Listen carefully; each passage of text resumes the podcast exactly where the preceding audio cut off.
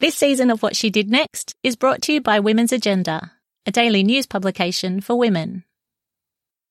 I mean, I think my experience in Sierra Leone was the preparation for COVID.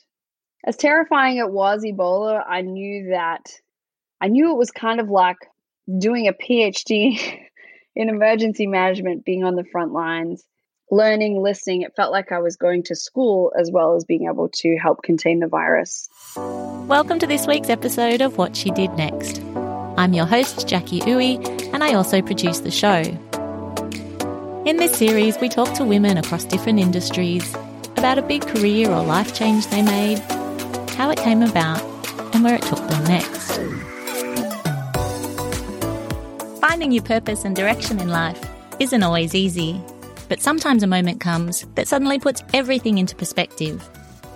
My guest today is Yanti Turang, and she's a registered nurse from Australia who lives in the US, where she spent the past year working on the front lines of the COVID 19 pandemic. She's also the founder and executive director of Learn to Live, a global health not for profit she started in response to seeing her own family members in Indonesia suffering from chronic and preventable illnesses. But Yanti didn't start out as a healthcare worker. In fact, in her 20s, after taking off from Australia to see the world, she was playing in a rock and roll band and touring the US when suddenly Hurricane Katrina hit her adopted city of New Orleans. Seeing the devastation around her, it was the prompt Yanti needed to rethink her direction in life, and she decided to go back to university to study nursing. She's since gone on to become a respected leader in the public health space and is soon to write a book about her journey. I spoke to Yanti about making the leap to the healthcare sector, her experiences working in hospitals and clinics around the world, and what she's learnt from setting up her own not for profit organisation, which she continues to lead today. Her story is absolutely compelling, and her courage in helping others is truly inspiring. So I hope you enjoy this conversation with Yanti Turang. And just a warning that this episode does contain mentions of death and grief, so please consider this before listening, particularly if you might find this triggering. So, Yanti, there are so many interesting elements to your story, which we'll be talking about today. But can you start by telling us a bit about your background and what life as a kid looked like for you? Sure. I grew up in a small country town in Australia called Kyneton. It's about an hour by train from the city of Melbourne. And it was mum, dad, me, my sister Isha, and my brother Nicholas. My dad is Indonesian and my mum is Australian. She um, grew up in Murrumbeena in Melbourne, and my dad is from North Sulawesi, Indonesia. And I went there a lot as a kid. I first visited Indonesia with mum and dad, I think in 1981. I was two. And so I think I was already sort of versed in this sort of international like splitting of worlds of my family from Indonesia and my family from Australia. Um, my upbringing in Kyneton was looking back now like idyllic and uh, utopic. It feels as though now in this world. Well, yeah, you mentioned your trips to Indonesia. I wanted to ask you what you remember about those trips as a kid. I think you went quite a few times when you were younger. Yeah, um, I don't quite remember the first first time, but the other times when I think I was, oh, I think I was like maybe eight, and then when I was thirteen, they were, I guess, extremely formative for me. But I didn't realize how much they were imprinting. It felt different, but then it also felt at home. I have a huge family in Indonesia. I was always surrounded by lots of aunties and uncles and cousins and early on, I look back and I I was imprinted with the disparity, like the changes or the differences between Australia and Indonesia, right? So mm. I knew that life was different in Indonesia and say there wasn't the same access to water or the roads were different or the schools were different or sometimes the bathrooms were different. And it was fine for me, but I I guess looking back now that that information was stored very much in the back of my brain somewhere. Um, mm. Considering the future work that I ended up doing. Yeah. Yeah, it's funny you say that because my dad lives in Malaysia and we visited him, you know, from when I was an early teenager, I guess. And I think the same, like I ended up going down a similar path and, you know, traveled a lot and became interested in that international aid and world out there. But yeah, I think it was just seeing such difference at that age and not necessarily processing what totally. all of that meant at the time. But yeah, knowing yeah. that things were different and that maybe we yeah, we were lucky, I suppose. Yeah, I think that word lucky came about early. It wasn't that my parents said that I was lucky. I just realized what some people had to live with and yeah, I could tell early on that like a lot of my family members had to work so much there was extra struggles with their day to day that we didn't even have to think about at home. Mm. Um, and that occurred to me as a as a young girl, um, and uh, yeah, I guess it imprinted. Well, when you finished school, you studied a Bachelor of Arts initially and set off to see the world. And at some point during your backpacking adventures, you ended up in the US. And I was intrigued to find out that you got involved in the indie rock scene and you were the lead singer in a couple of bands. So how did all that come about and had music been something you'd always been into? Oh, that, yeah, gosh. Um, so going from Kyneton, I ended up going to Melbourne to do my final year of high school. And I think that was the first place that I was like, oh, like the world is getting bigger and bigger, even though I'd been to Indonesia as a child, but that was with my family. And then I'd always been interested in music. So I did play through high school.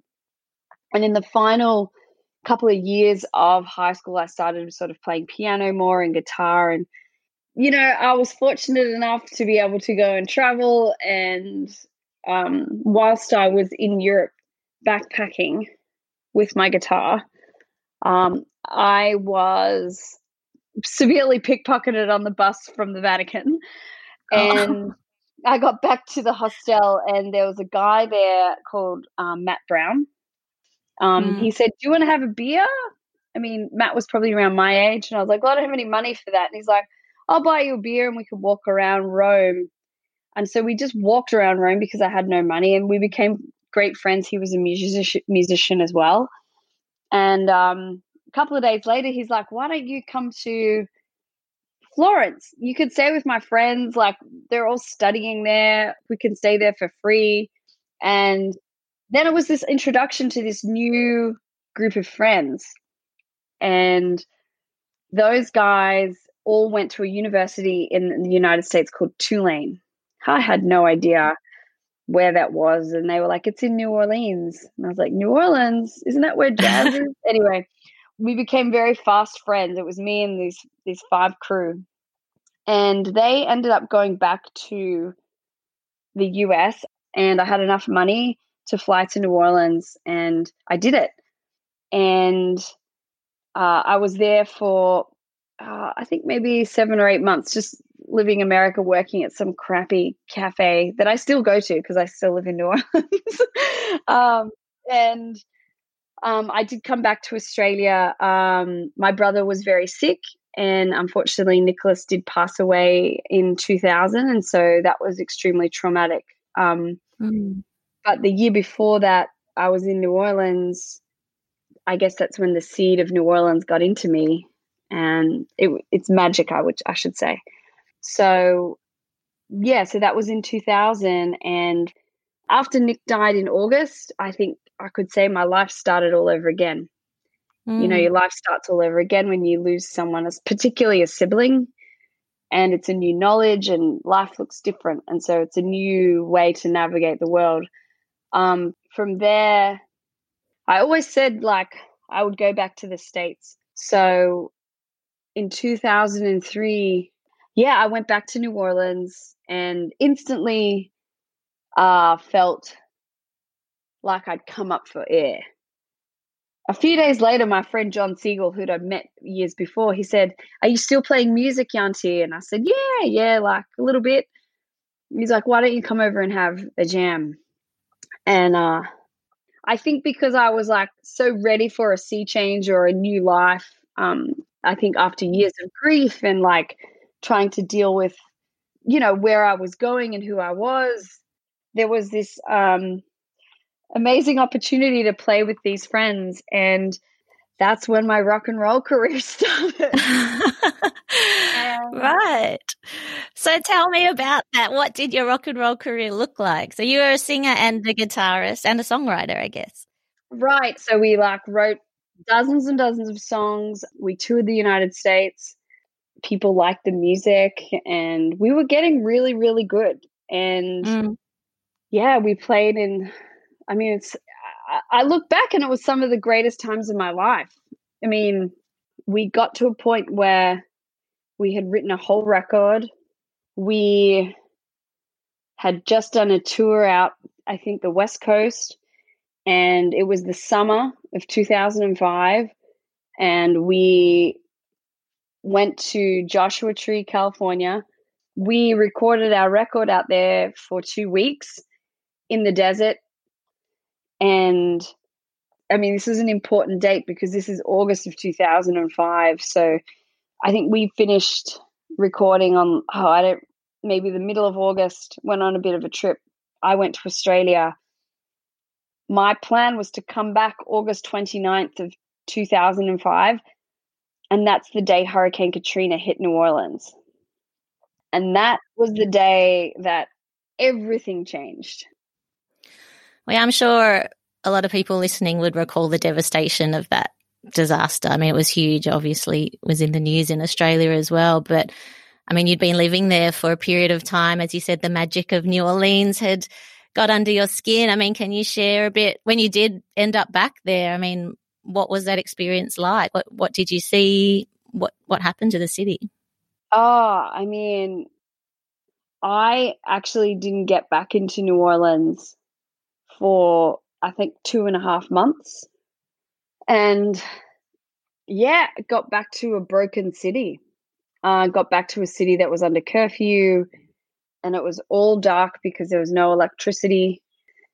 And I just look back now and I mean, I just didn't even comprehend the magnitude. Um, you know, I was pretty, I was young and going through a disaster like that and maybe not as being as affected as so many people in New Orleans, but seeing again the inequities based on the color of your skin, based on class, all of this stuff was obviously like I was absorbing it. And mm-hmm. it was soon after that that the rock and roll band Pocket Fox we broke up, which makes sense. We lost everything in the storm, our studio, our house. And we were young, you know, like you're not sort of prepared emotionally to be able to like not only manage like a band but how, what your place in the world is now. Mm. um there's nothing like a disaster to sort of question your own mortality purpose and um direction in life. It's a pretty hard stop. Yeah. Well, i know you've said that experience gave you a lot of perspective on a whole lot of things and it was the catalyst for you to become a nurse. I mean, you could have chosen a whole range of ways to find this purpose or a new direction, but how did you land on nursing as the, as the path for you? There's a couple of things. I had actually never thought about nursing, which is interesting. Um, but I had been affected by healthcare and nurses. Uh, my father was in a terrible accident in the 60s in Australia um, that caused him to have burns on his hands. And mum and dad would always talk about how the nurses would always take care of dad.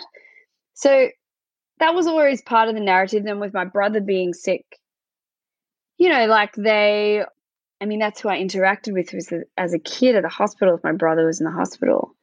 And so there was always this, they were always on a pedestal for me. I saw that they were the, I, it occurred to me very early on that they were the backbone of a system that took care of people. And then after when Katrina happened, very quickly I was like, what am I doing? I'm playing in a rock and roll band. I can't offer anything. I can't do anything. And I, you know, said to my ex at the time, like, I think I should go back to school. I think if I I think I might try to do nursing and get in and then maybe one day I'll be able to come back to New Orleans and actually do something and help people. And so that's when I um moved back to Australia to do my nursing degree. Right. So, what did the early days of nursing look like for you? Yeah, so my I did finish my grad year at uh, St Vincent's Hospital in Melbourne. Grueling, necessary though. Had some tough managers, but thankful for those early days. Did come back to the States, did come back to New Orleans, and I had to get my registration in America, so it was going to take some time. And at the time, my very good friend of mine, um, Mara LaPerche she's now a big Hollywood production designer. So she works in, in the film industry. And she's like, while you're waiting for your nursing degree to come in, you should work on set in on movies and be the on-set nurse. So I did a few movies. Um. I was I was on what Twenty One Jump Street, uh, Contraband, The Lucky One, Terminator. Anyway, right. a, ra- a random time, a very random time, and then I also from there finally got my registration and I began work at Children's Hospital in New Orleans. I mean, I imagine the movie set nursing was quite fun, but perhaps not quite the impact you were hoping to have when you made the leap to nursing. Yeah. Um, but you did find a way to channel that purpose. So in 2011, you set up your own not for profit organization called Learn to Live. So can you tell us a little bit about that and why you started it? Yeah, sure. Um, I mean, Learn to Live, it actually did come out of me being on set of movies, being like, gosh, I'm getting paid too much money to be just sitting here, not utilizing my skill. And then at the same time, you know, talking to dad at home and hearing of my own family members dying of chronic disease or preventative disease. And mm. also having worked a couple of years in the actual hospital system, I was really exhausted by that being a floor nurse, being an ER nurse, you're just part of a cog in a wheel. And as mm-hmm. much as you're helping people and that's your job, it's exhausting. And so I think it was this sort of like crescendo of all of it. And I'm sitting on this movie set and I was like, I just want to do something else. I want to do something more. Like, how can I address the systemic issues that my family have to face every single day in Indonesia? With the skill base that I have and the access to the healthcare and healthcare capacity that I've been lucky enough to access. So through mm-hmm. university, um, reliable Wi-Fi, being able to work in a you know state of the art hospital, all of these things come because I simply live in the United States or I live in Australia. Doesn't mean I deserve it more. And that mm. inequity for me resonated all the time. And so that's what drove me to start writing my proposal for Learn to Live and, you know, speaking with my dad as well, I was like, Dad, maybe there's something that like I can do with all of these people that I've collected, well, friends, healthcare workers, skill base in Indonesia. And you know what? The other part, which was super important to me, that still to this day drives my work, was the desperate need for people, particularly in more affluent countries to get the perspective of how lucky they were to have the education they have, to be the healthcare workers they are. Um, you know, in the hospitals, people complain and they're always like, I don't want to do this. And I'm like, you're so, like, you have such an amazing power to be able to help somebody understand how their body works. And I wish that I could create something to give you the perspective that you should not just be like thankful and gracious, but to have gratitude for it and to be able to share it mm. and how much that would do for them in terms of their future healthcare work. And can you just explain a bit about what Learn to Live does? Yeah, so Learn to Live, well, it started as an idea that I wanted to have a do something in Indonesia in health.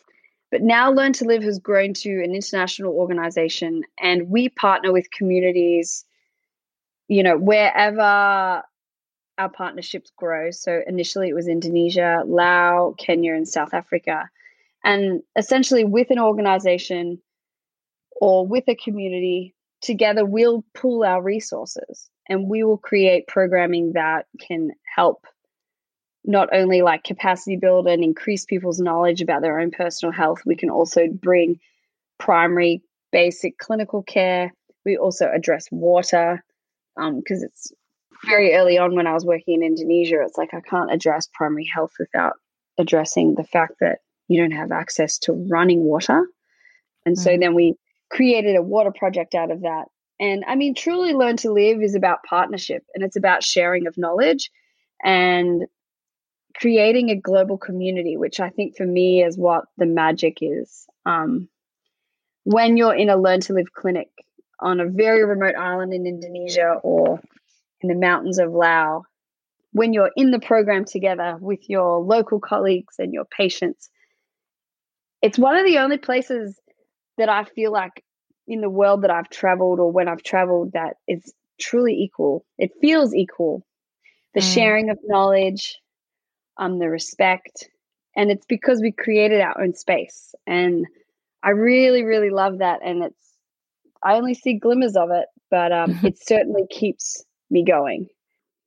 Well, starting a not for profit is no simple task, and particularly to do it in a way that's sustainable and, as you said, in partnership with local communities, which is so yep. important. How did you know where to begin, and what were some of the first steps that you took? Oh, it's a really great question because I honestly had no idea what I was doing. Um, didn't go to school for nonprofit management. Actually, didn't really know anything about it. Um, right. But what I did do and what I think I recognized early on was that you need to surround yourself with people that do know. And yes. I, in my leadership that has continued, if you're going to work with me or I want you to work together, you have a skill that I don't have. And so I need you to tell me. And I never pretended that I knew. Um, I would obviously try to get as much knowledge, but like in the growing of the of the 501c3 in the United States, it was complicated. I had a really wonderful friend. She's a lawyer. And I was like, Carrie, do you want to be part of Learn to Live, like, you know, the bare bones and help me get this? And she told me what to do. And mm-hmm. then I hired, um, you know, fundraising, obviously. And then I was able to meet a woman named Rachel Whitwer, and she worked in public health and I was like, can you help me inform how to build the best programs? And that's a very humbling process because I think that people think that leaders are the ones that need to have all the ideas. And I really don't believe that. I think they just need to be really good at organizing people and the right people and then giving those people a platform to be who they can be. Well, I guess it's now about 10 years since you started Learn to Live looking back now, what would you say are some of the biggest lessons that you've learned or some of the biggest obstacles that you've had to overcome? I think when I first had my first clinic in Indonesia, it was one of my biggest learning moments as a leader. I was like, people, they just need to know when they're going to eat. they need to know when the day is going to end. They need to know when they're going to sleep and what time they have to be up the next day. And those little things, it occurred to me that to get the best out of a person or your colleagues or people who are working for you, you need to make them feel safe. And not safe as in security safe, safe that they can flourish and be whoever they want to be and feel as though that they have some control of their environment. Once those things are satisfied, I realized that we could create magic. And so mm a lot of my programming and leadership and things that have like guided me and like that was one of my biggest aha moments and so continuing and growing programs and i've had you know dozens of people come with me all over the world i just keep i just make sure i take care of those things in all of these different random places of the world and if i do then your skill base will just flourish and mm. and it can do it anywhere like we've stayed into some pretty wild places and yet my team would still continue to be optimistic and positive and work through it. The other key for me was anyone you're working with, and if they have an issue or they're upset or they're feeling anxious or they're hungry or something, you need to listen to them and like it may not be as like amplified for you and you know that you've got a million other things but they are so integral in the success of whatever you're trying to do that you need to take the time to listen and to be genuine and take care of them mm. and i try to do that in everything i do now from my patients to my family sometimes people just need to be validated and um, that's a huge yeah. lesson um, I mean, I've certainly had public health obstacles. Um, you know, we had a community in North Sulawesi where we worked, and you know, we just didn't do enough sort of partnership and investigation with like the dynamics of a community on an island. It's very, very complicated, and you know, we built a water project, and now we wish that we changed it a different way, which we are going to do. But they're like the intricacies of like learning from the public health world and. Mm I, you know, I, I've got all of those to tick off. We are not perfect, but we give it a go. And if it doesn't work, we go back to make it better. And my other, I guess, aha thing is that I'm anywhere I go, even when I leave my house, I'm a guest. And that's a privilege. And I just always have to have that mindset. So, more recently, you've been working as an emergency room nurse in a New Orleans hospital. And this past year has been a very different one for you. Right. When did you start hearing about the COVID pandemic? And as a healthcare worker, how did it unfold for you? Yeah. Um, over the last few years, I would moonlight in the ER as a nurse just to keep my boots on the ground, just to keep me like clinically up to date of what's going on, particularly in New Orleans in healthcare. And over those few days, the start of March, people started presenting in the ER with the dry cough, fever, some not fever, lethargic, some had lost their taste and smell. And at the same time, on the news and also sort of on posters in the in the um the, the break room, COVID nineteen virus. It's a virus in Southeast Asia. There was no kind of feels short sighted of us right now, like in you know in hindsight. But mm. yeah, it was that that was kind of like those two separate things going on. They little did we know it was like this together, and it was March 8th that the CDC from New York called and said, We have a patient who's flown into New York City. They're from New Orleans. They're presenting with these flu like symptoms we don't know if she has COVID or not, but we're putting her on a commercial flight and sending her to New Orleans, and then she's going to drive herself to the hospital where you can test her. I was working that day, and because of my past experience in infectious disease, particularly Ebola, they asked me to take care of the patient, don the PPE. I felt quite comfortable with it. And it turns out, interestingly enough, she actually had the flu. And right. so I tested her and she was flu B positive. So I was like, well, that's great. Um, but just go home and isolate just in case you did come from, you know, essentially the hotspot in the world for this virus that I don't really understand COVID 19. Um, she was discharged. And I think that was around 1 p.m. And then by 7 p.m. that night, the whole front of my pod of the ER all had a similar virus, but we just sent them home because we didn't know what it was. And it turns out that all of those patients had COVID 19 probably. And she wow. was the flu positive. And very quickly after that, it revealed how unwell and how ill equipped we were to be able to manage the influx and the acuity of the patients that were coming in. Mm. Well, yeah, I mean, the numbers associated with COVID in the US are, well, went on to be pretty staggering. I mean, working on the front lines, though, you were seeing it from a very human perspective. So, I mean, can you describe what it's been like in the hospitals over there and what your role has been? Initially, it was extremely, we were very stressed. Um, it was upsetting because it's such a lonely disease. Um, anyone who was quite sick and who we had to suddenly intubate, they weren't able to see their family. And I don't think that quite sunk in because we had so many patients that were so sick.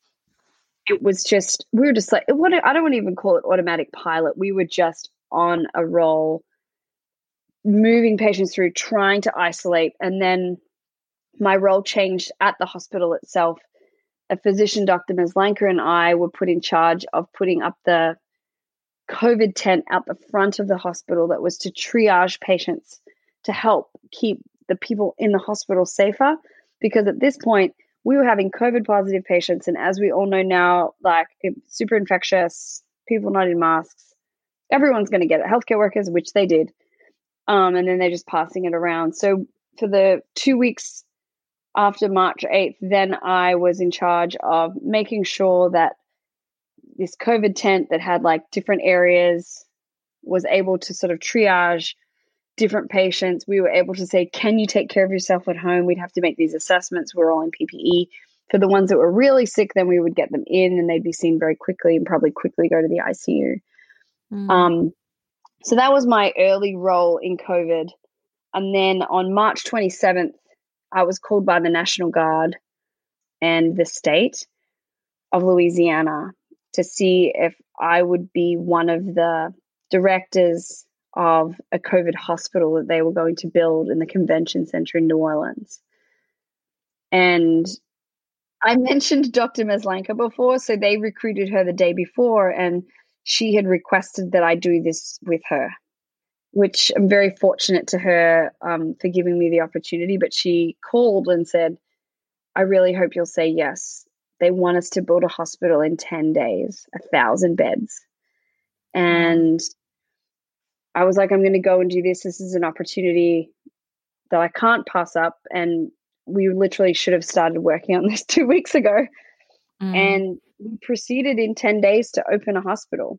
Um, a makeshift hospital in a in a convention center, and um, it had a thousand beds. It was built by the National Guard and the Navy, and me, Dr. Maslanka, Dr. Carlson, Dr. Gershonik oversaw the operations and how everything would run, the nursing, the patients, the beds, the exclusion. I mean, everything. And we built wow. it all in 10 days. And we, the hospital was open and running for 210 days over 2020 saw hundreds of patients. We had no fatalities, which I'm very proud of.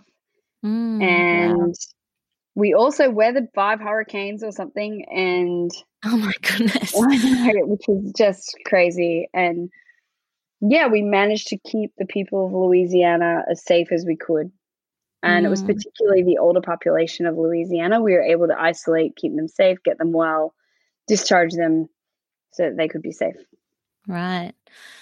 Well, this wasn't your first experience of a pandemic. You also worked in Sierra Leone during the Ebola outbreak, which must have been incredibly confronting. How similar or different was that experience and how did it prepare you for COVID? I mean, I think my experience in Sierra Leone was the preparation for COVID. Looking back now on that life trajectory, um, Sierra Leone for me was, I think, a personal it was something that I wanted to do. There was an opportunity there. Um, not sure who'd reached out to Learn to Live to see if we could help with the response, but we're not like um, an emergency management uh, organization. You really need to know your place, especially in disaster. And that's not what we do.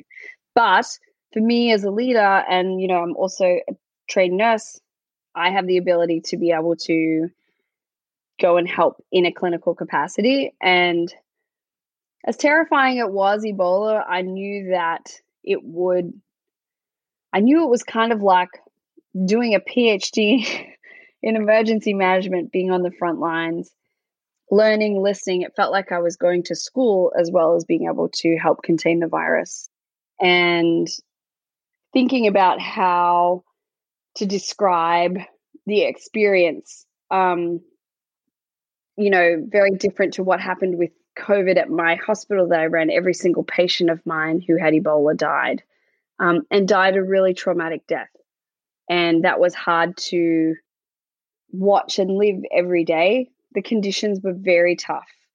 We it was probably like 40 degrees out every day.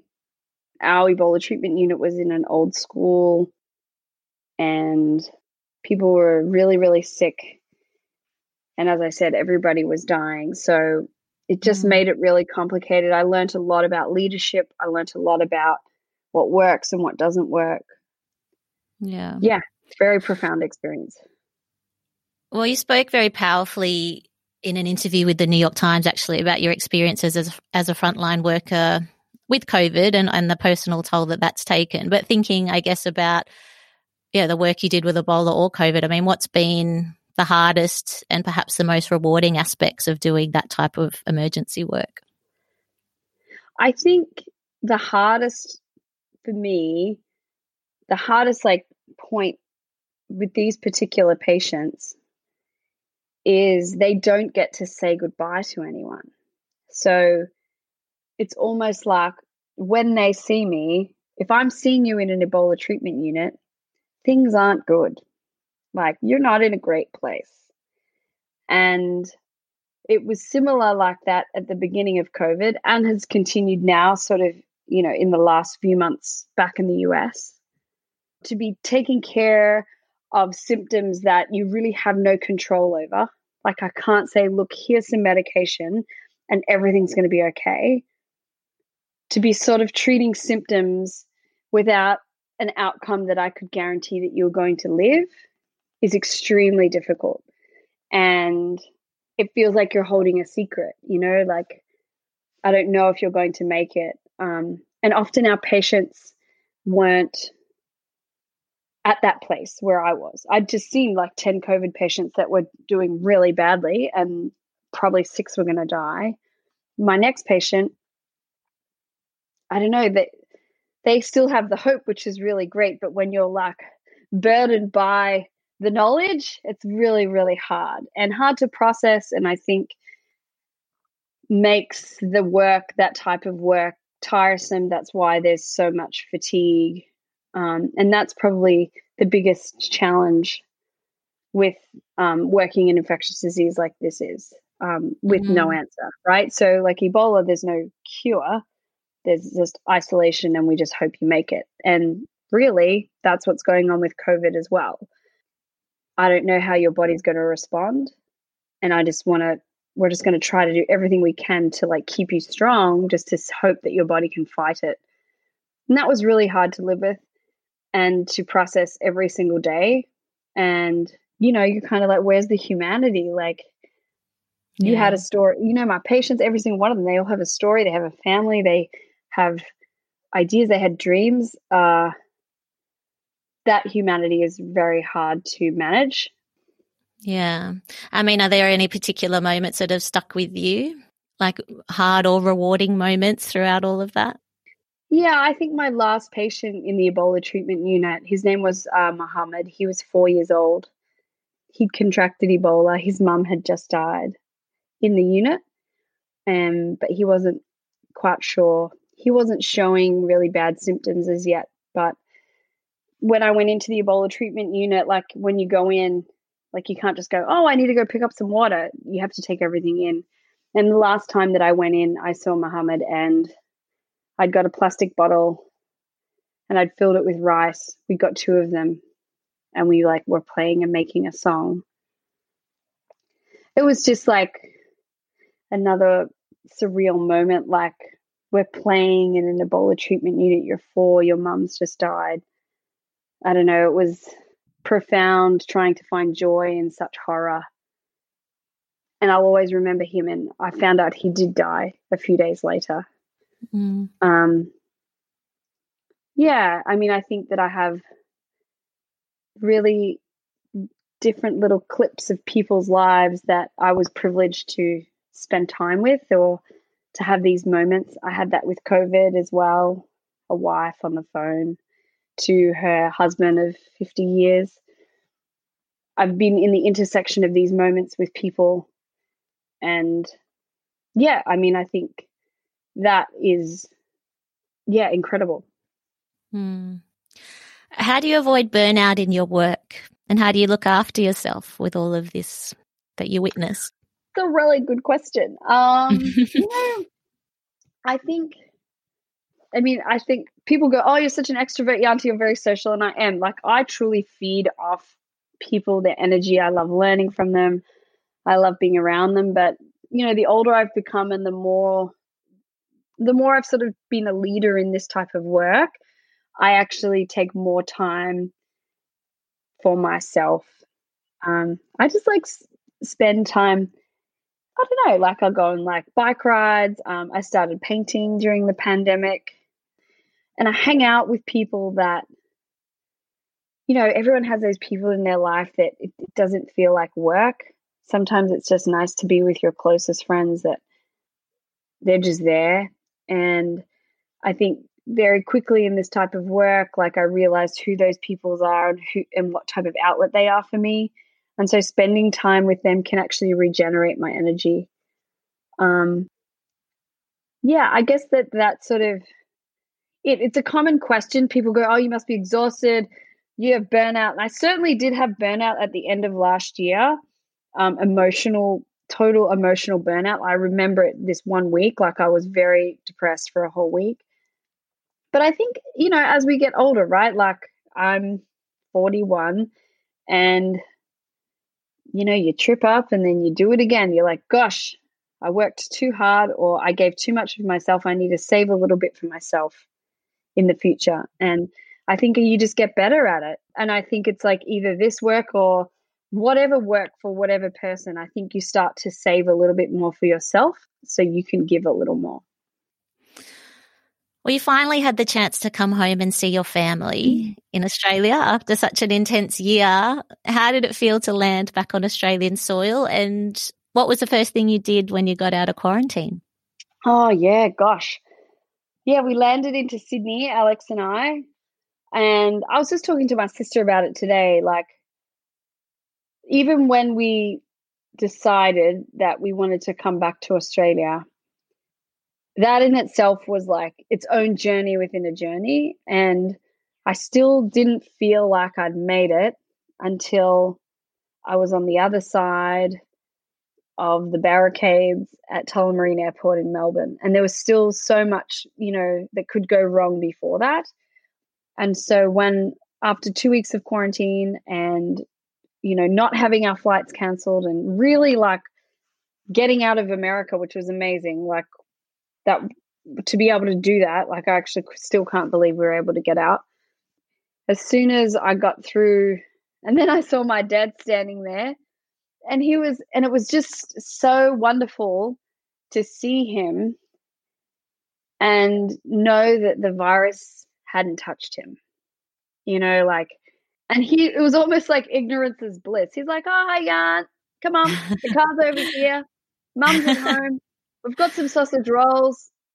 How you feeling? And it was like that for me was like extremely joyous. Like it was emotional for me, but it was such a relief that he hadn't been touched by the virus.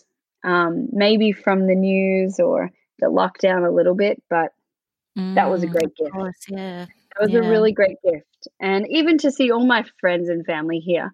Um, Australia feels I don't know. It's like it's it's a it's it's quite it's blissful. Um, it's really amazing. Well, it must feel very different here compared to what. Well, certainly with your work, but yeah, even the situation in the US is quite, I guess, opposite to where we've ended up here in terms of numbers and freedoms and all that sort of mm. thing. Yeah, I think it's like extremely, yeah, it's wonderful. But, you know, Australia's done a really great job in keeping each other safe. They've had this collective mindset. And it's, I'm really proud to be Australian when I walk the streets right now because people put on a mask and it's actually about other people. And to be around that in this world right now, it's such a relief. So, is nursing now your full time role, or how do you juggle that with your work at Learn to Live? so nursing, I think I'll always have my hand in um, some type of patient care, but I do think I've done my years in the hospitals. Um, I did work also in schools in New Orleans, which was extremely rewarding, and I love that.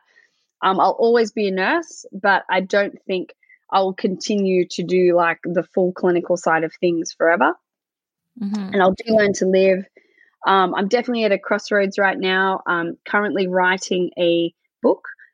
And so I've got to spend some time on that. And hopefully, 2021 is the time when I kind of think about where I want to go next. Yeah. Tell me a bit more about the book. Uh, yes. So um, the book should be, I'm not sure when it comes out, but I've got to write it first. Um, um, I'll have a draft by uh, June or July this year. And the book is essentially based around my public health work and also memoir based of like how I got there. Great. And I don't know if this question actually applies to you, but what does a typical workday look like for you now? That's a really good question. Um, well, at the moment here in um, Australia, when I'm I'm still working at the moment consulting for schools in New Orleans. So right now, my days start about seven a.m. I'm working with a lot of principals, um, doing a lot of COVID things in five different schools in New Orleans, and then I do some learn to live stuff. And then the afternoons, I'm pretty bad at working after 2 or 3 p.m. So I'm much more of a morning person. I'm much more productive then. So that's kind of like my work day. But before that, when I was in America, oh, it really didn't stop. I'd sort of be up answering messages and questions and text messages, which I can say is not the healthiest thing to do. Um, but with the state of COVID and everything, I had to sort of be available, particularly for the hospital. Um, mm-hmm.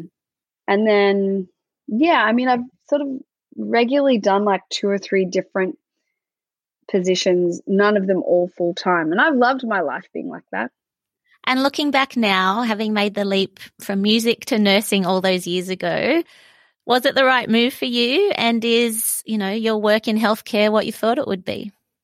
I think it was definitely the right move, but I would just say music's taken a backseat. I right. still play, I still love my musical instruments. Um, actually, Pocket Fox, the record that we recorded before Hurricane Katrina, we didn't release it. And we're releasing it in the next few months, which is really exciting. So maybe I'll play oh, some wow. gigs. Yeah. Um, That's awesome. yeah, yeah, yeah. So, I mean, I'd hope that I'll start playing music again. But definitely, healthcare is, yeah, it, I mean, it's funny. Everyone's like, that's your career. And I'm like, I'm still learning. I'm still trying to figure it out.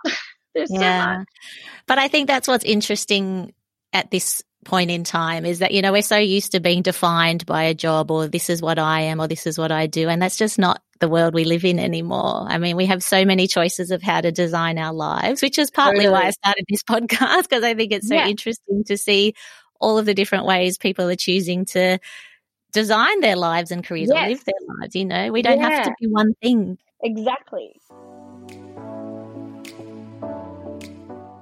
So we're all about women making brave choices on this podcast, and you've certainly made several brave leaps in your life and career.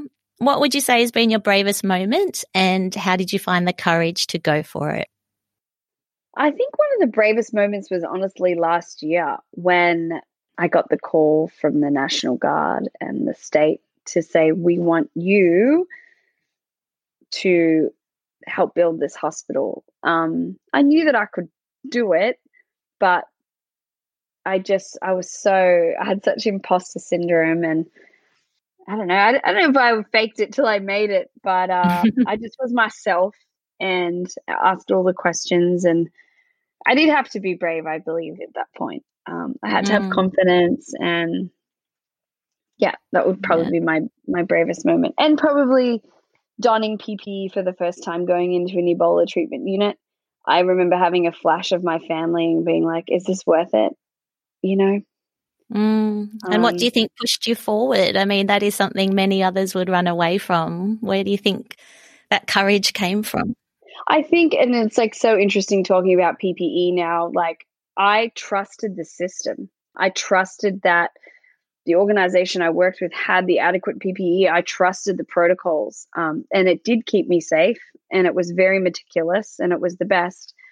Um, and in complete opposite to the United States during the COVID pandemic. So mm. we couldn't trust the system at the start, and seeing healthcare workers having to have that critical thought around that um, questioning whether they were safe or not was so upsetting. Whereas my first experience in one of the most terrifying things I've ever done, I I trusted the system, mm. and because it was right, and they'd been meticulous. And I think, I mean, that's a whole podcast in itself, really, isn't it? uh, yeah. And look, you've mentioned a few women in your life, like in your work and your personal life, that have been important to you. Who are some of the women that you look to and who inspire you? I feel like it changes quite a lot. The women that I'm reading about, and because I live in the United States right now, who who truly inspire me, I think Ruth Bader Ginsburg, the justice that just passed, her story is so phenomenal. And I loved how tenacious and what are what the words? I mean, there's all the words to describe her, but she was strategic and I really yeah. admire that. And she read the room and she evolved. And I think it's, I mean, because she's extremely intelligent for one, but she knew what she was up up against. And mm. I really admire that. And I, I take that on.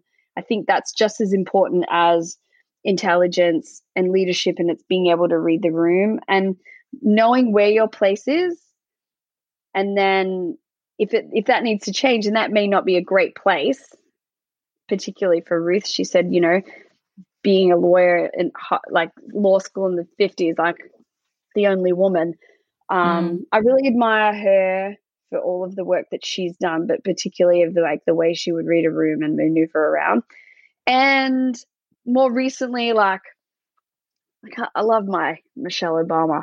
I mean Oh yeah. I think yeah, I think I just I mean after her book and like how she stood up for different um things around nutrition, health and just particularly like her I don't know like how where she grew up in the south side of Chicago, my partner's from Chicago and understanding the dynamics and the resilience needed to grow up in the south side of Chicago when she did and how she grew from where she came from mm. is really wonderful as well.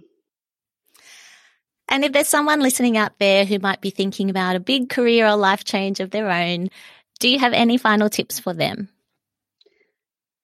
Yes, I think that I've always seen all risks or something that I was afraid of as an opportunity. So I would recommend to anyone to flip the script usually something that you're afraid of or you're like oh i probably wouldn't be good at this or I, you know maybe that's too hard or maybe that meeting they'll see that i'm a fraud or something like that. Just do it. You've got nothing to lose you know? That's my that's my tip. Well thank you so much for your time today Yanti. I've absolutely loved chatting with you. It's been wonderful jackie. Thank you. That was Yanti Turang, founder and executive director of Learn to Live which you can find at learntoliveglobal.org. We'll put the details in our show notes. If you're enjoying these conversations, it would mean a lot if you could help spread the word. Tell a friend about us, share a link, or leave a nice rating and review. And if you have any questions about today's episode, please feel free to get in touch. You can find us on Instagram and Facebook at What She Did Next podcast. What She Did Next is produced and hosted by me, Jackie Uwe, and we are proud to be a part of the Women's Agenda Podcast Network. Thanks for listening. If this episode has raised any issues for you, help is available. In Australia, you can call Lifeline on 13 11 14 to access 24 hour crisis support.